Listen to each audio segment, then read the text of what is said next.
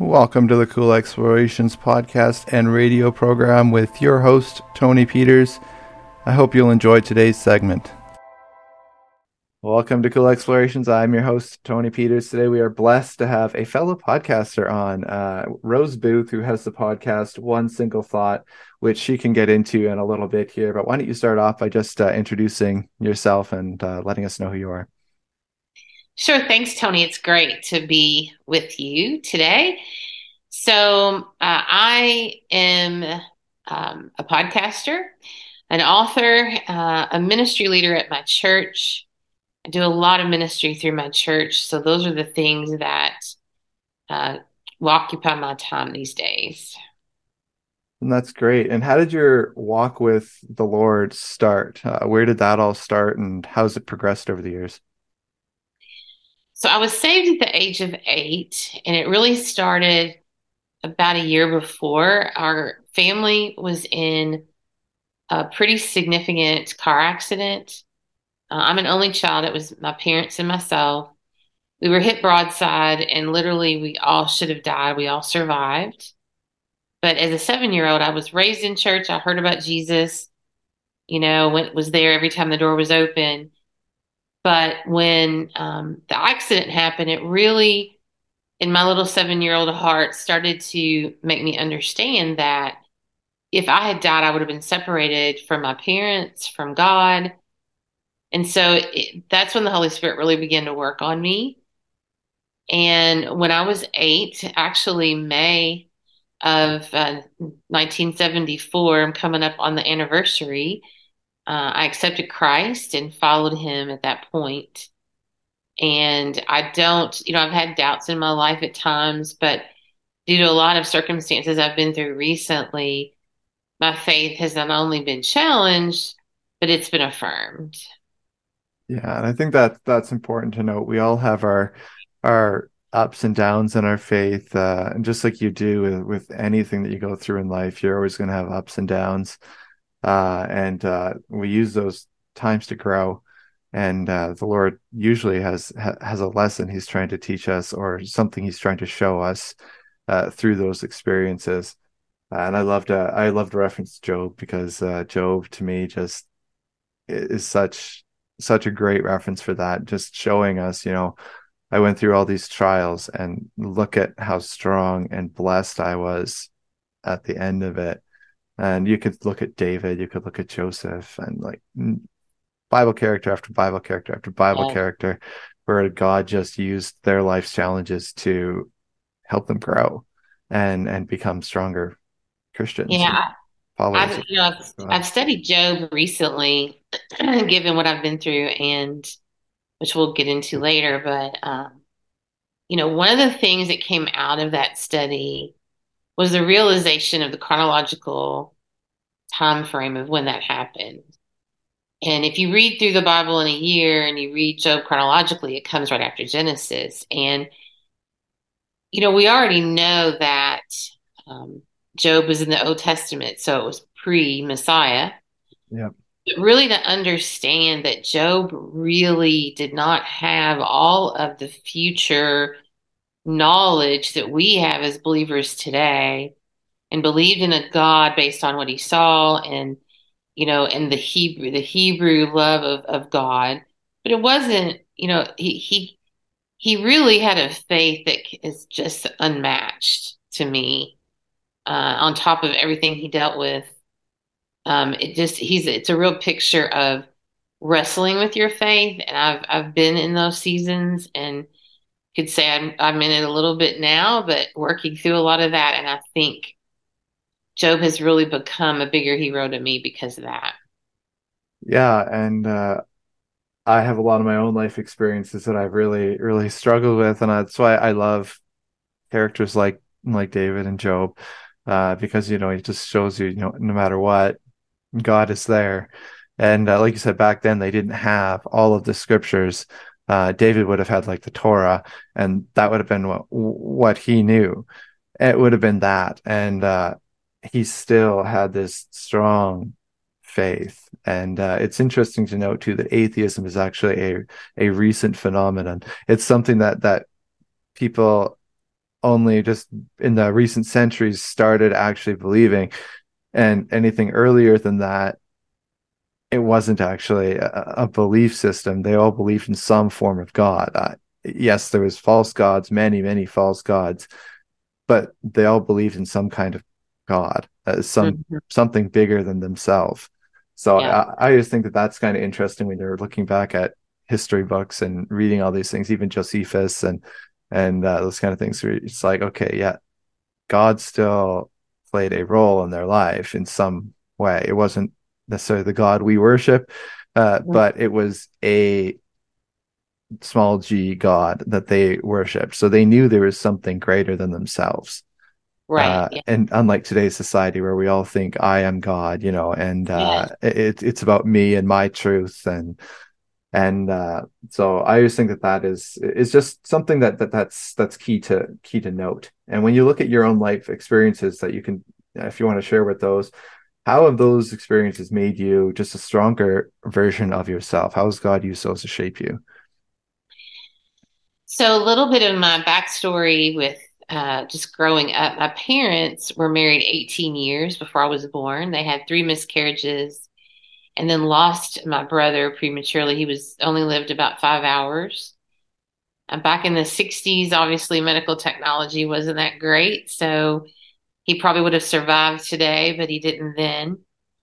And thanks to the doctor who told my parents, don't give up, keep trying, I'm here. And I was told at a very young age, and remember, you're a miracle and you're a blessing from God. So I lived that way, knowing that from as far back as I can remember. Because my parents were older when I was born, although in today's society, probably not as older, but in the 60s, you know, being 37 and 39 was a, kind of an anomaly. Yeah. They really instilled in me about being independent and that we won't be here forever. And we want you to make your own way, develop your own family, that sort of thing. Well, you know, true to that, uh, you know, I lost my mom um, when I was 35. She had a lot of health issues and she died the day after my birthday. I spent my birthday in the hospital room with her as she was dying, knowing it was coming. Um, 13 years later, I lost my dad. Um, and so, you know, through both of those instances, I can share a lot of how God has strengthened me, how I walked through those times. I know looking back, I could not have done it without the Lord. Uh, he taught me so many things. When my mom passed away, the blessing that came out of that was just a passion for discipleship. And that's really another passion that I have. And part of what my ministry is at my church is I, you know, teach the ladies class. I co-teach that. I, I lead a discipleship group there. I, I love to mentor um, young girls, young women. And that really came out of the loss of my mom because I had this godly woman for 35 years of my life, and I felt such a void when she was gone. And so I knew from that the Lord was calling me to be more intentional because I knew I was special. I was blessed. Not every woman has that in their lives. And so you know, and God used that for me to honor him, but also to honor her. My dad passed away, um, as I said, 13 years later. And I think that really, you know, kind of catapulted me into the fact that, you know, I'm, I'm, I don't care how old you are, you feel like an orphan when you lost both your parents. And the Lord just used that to really strengthen my faith. He, my dad had not been sick. My mom had gone through a long uh, season of illness, but my dad had some heart issues, and really, even the doctors did not know he was going to die when he did. But I, I did. I knew probably a little over a month when he first started having some issues. I had prayed, Lord, I don't know if this is the end for my dad, but if it is, I want you to prepare me. And I never shared that with anyone at the time. And the Lord did. And over those weeks, I just became more and more prepared for his passing. And so I was sad and I was grieving, but I knew that the Lord had prepared me for that. So so many things along the way. I've lost a lot of jobs throughout my lifetime, and I've always, you know, relied on the Lord for that. Uh, in 2019, though, became a, a, a season of my life that I could never have expected to happen, and I would have would have not believed it if you if you had told me what I was a journey I was about to walk for the next two and a half years. So November of 2019, I went to the ER with severe pain in my right hip. Now I have rheumatoid arthritis. I was diagnosed with that at 28, and there's a whole story behind you know that and and you know learning to adapt to that as well but I did, and I, I you know, I lived a, as normal of a life as I could live with the limitations I had. But I lived a pretty pretty normal life. So in November of 2019, when I went in with this severe hip pain, um, there was just a lot that began in that journey that started a trajectory of really the next two and a half years spending it in the middle of a health crisis. So they diagnosed me with septic arthritis and I needed to get a hip replacement at that point. Mm. But, but because the infection was so severe, they had to put in an antibiotic spacer, which basically just holds your hip in place. Um, I was very close to death at that time. Um, I didn't realize it, but I was, many of my friends, um, my church family really is my family now they were concerned. Um, I did make it through that, uh, but I was confined to I was bedridden for the next two months while I took antibiotics to try to get rid of the infection. Scheduled in January of 2020 to get my hip replaced, went in and the infection was still there. So we had to start the process over. I was so dejected. I was I was sort of a Christian Pollyanna, Tony. I through all that I've been through in my life, I just always said the Lord is good and it's all going to be good and and I'd kept that that upbeat spirit. But in January of 2020 that was probably the first time that it hit me what is going on? What you know, what am I not seeing, Lord? What am I not doing? And so I spent the next 2 months in bed. So basically I spent 4 months bedridden. And as we all know, March of 2020, the pandemic hit. And I was in rehab and then I was shut off from the world and stuck in rehab, bedridden with nobody that could come. The end of March, I was able to get the hip replacement I needed, went back to rehab, and had to start learning to walk all over again. Uh, because I'd been in bed for four months, my muscles were weak. Yeah. Had no one there with me. Um, the rehab team was, and the and the facility, the nursing and stuff was were the only people I had and I did all my rehab in a mask. So try doing anything in a mask, exercise wise, and you'll know it's tough. Yeah. Was able to leave there in May of 2020. So basically, for six months, I had not been at my home. Came home, and shortly after that, at a follow up, I realized that my right knee, my right hip had been replaced. My right knee was just almost immovable.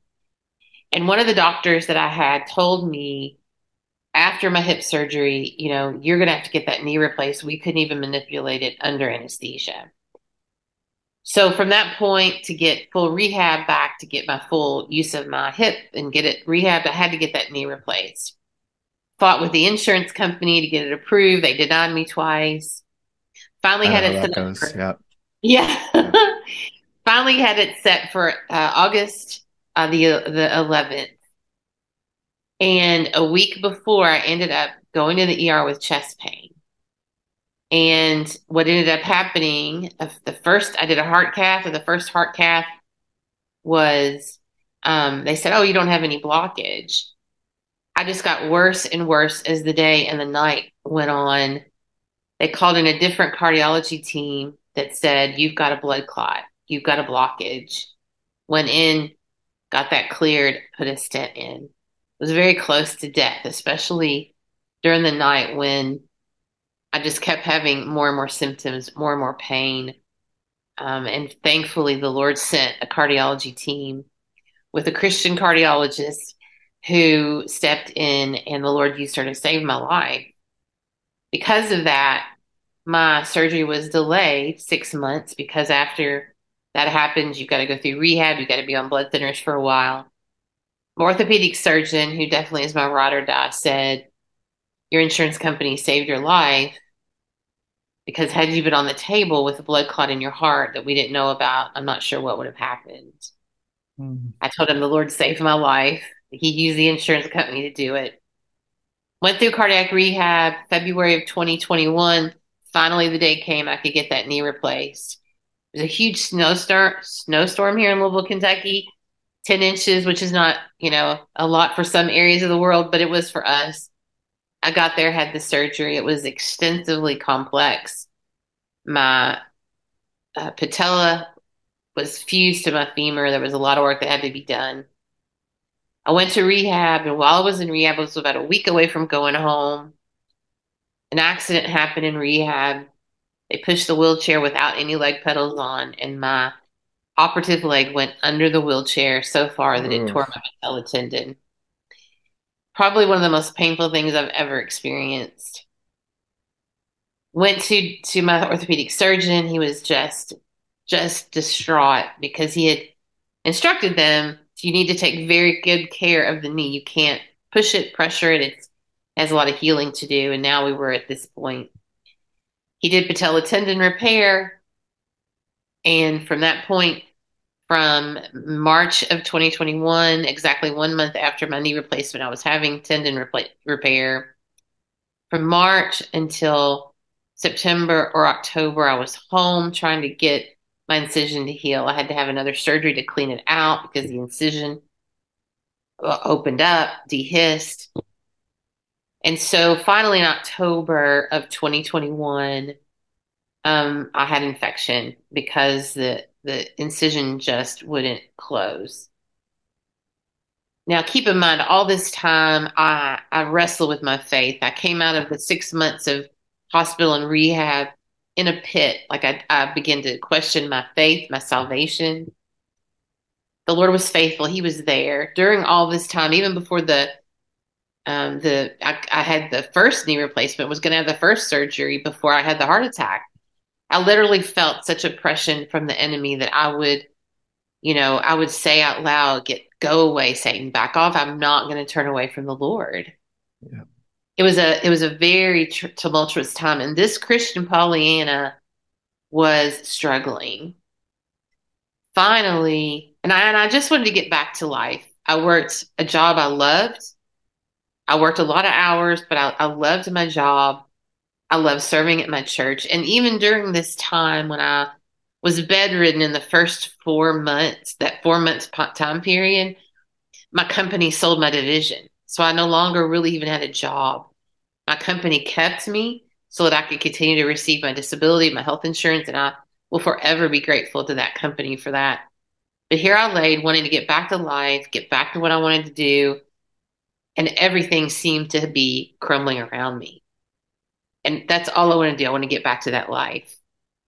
In October of 2021, when it was discovered I had an infection, I had to go back in and have a spacer put in my knee this time. Before I went in the hospital, I prayed and I said, Lord, I need to surrender to you. I mean, I, I love you. I am your child, but I haven't surrendered to you completely. I want to hold and keep control of this. I, I've been saying for two, almost two years, I need to get back to work. I need to get back to life. I need to get back to what I need to do so I just got to open my hands and let that go. And, and I ask him to forgive me for not surrendering through this and that I wanted to just surrender to whatever whatever he had for me. And Tony, the next three months were probably the worst months of this journey. I went in and had the surgery. I went to rehab at the hospital. I was in rehab, waiting till I could get the knee put back in. I got COVID. I was switched to the COVID unit at the hospital. Thankfully, it was a minor, a mild case, but I was sequestered away once again. After I got past the quarantine time, I was able to have my knee surgery. It went great. After I had it, my my incision just would not close up. Every time I moved, it was like a murder scene. Blood was everywhere. Mm. I even lost so much blood that I would say, Oh, I got to lay back. I feel faint. The muscle, that tendon, just, it had not been able to heal itself to hold together all these incisions that we had to do. So the, the next thing we were going to do is do what was called a muscle flap. Basically, you take part of your calf muscle, you put it over top of your your knee to help reinforce those muscles. That was that was what we hope would keep the incision together. We did the surgery, it went well. You wear a wound vac for 10 days and then you take it off and and go from there. When they took the wound vac off, first part of December of 2021, there was the incision was open. It was the opposite of what should have happened. The incision was open. There was a hematoma on top. And the surgeon said, I think all we can do is amputate. Mm-hmm. And this was not my regular surgeon, but the one surgeon that did this surgery with him. And I was devastated. I couldn't believe this, that this was happening. I had fought so long for this leg and to get back to life. So for the next few, you know, the next couple of weeks, we talked about, you know, options. Are there other ways? Uh, we had a wound doctor come in to help, and really, it just the the bottom line was I could try to save this leg, but it could be a long process and end in the same way. But the quicker way to get me back to life was to take the, the leg. So the surgery was scheduled for New Year's Eve, and my doctor was going out of town for Christmas and we had it settled. It was great.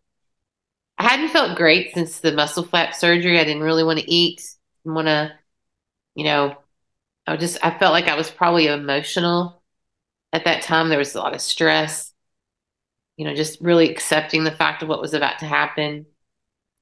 So I just didn't eat much. I couldn't take in food. And then the day after Christmas, I coded. Uh, my blood sugar was 10. They rushed me to the ICU. I didn't know what was going on. I came to as we were heading to ICU, and um, it was it was not good. So for the third time, I faced death.